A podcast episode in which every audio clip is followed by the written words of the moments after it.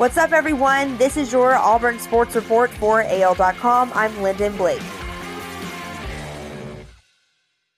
The NCAA on Thursday released a comprehensive new set of return to play guidelines as the COVID 19 pandemic rages on, with football season fast approaching.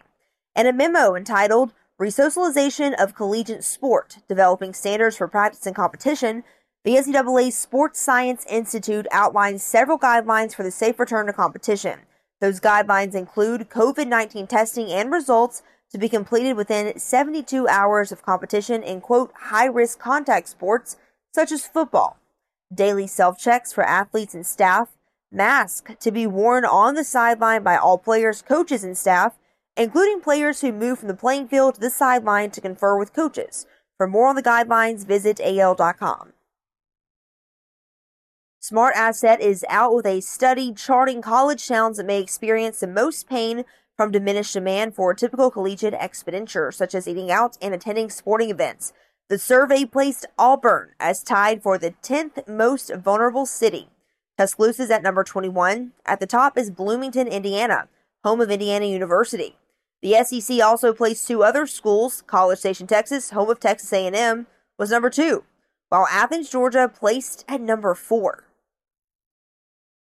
One of the biggest recruits in the 2021 class plans to make his college decision Friday.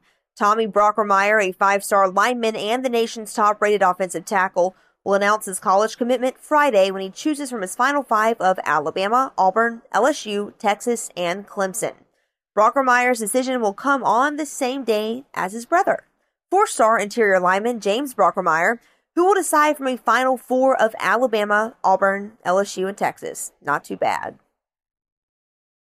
Before the coronavirus pandemic altered the landscape of college athletics, forcing athletics departments to come to grips with uncertain finances moving forward, Auburn was coming off a fiscal year in which it recorded record revenue and nearly 13.2 million in profit.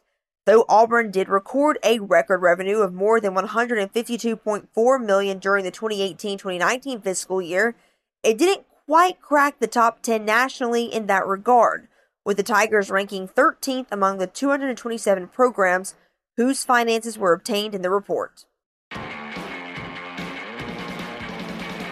That's your Auburn Sports Report for AL.com. I'm Lyndon Blake.